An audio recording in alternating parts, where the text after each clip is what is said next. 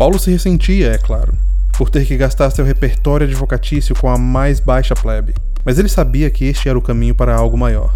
Nascido em família abastada, ele sabia que os jantares com a elite da sociedade carioca não seriam suficientes para alçar sua carreira à altura que ele se sentia digno. No fim das contas, foram os iletrados, e agora em sua maioria mortos, traficantes que o apresentaram aos seus primeiros contatos políticos importantes. Uma relação promíscua, mas duradoura.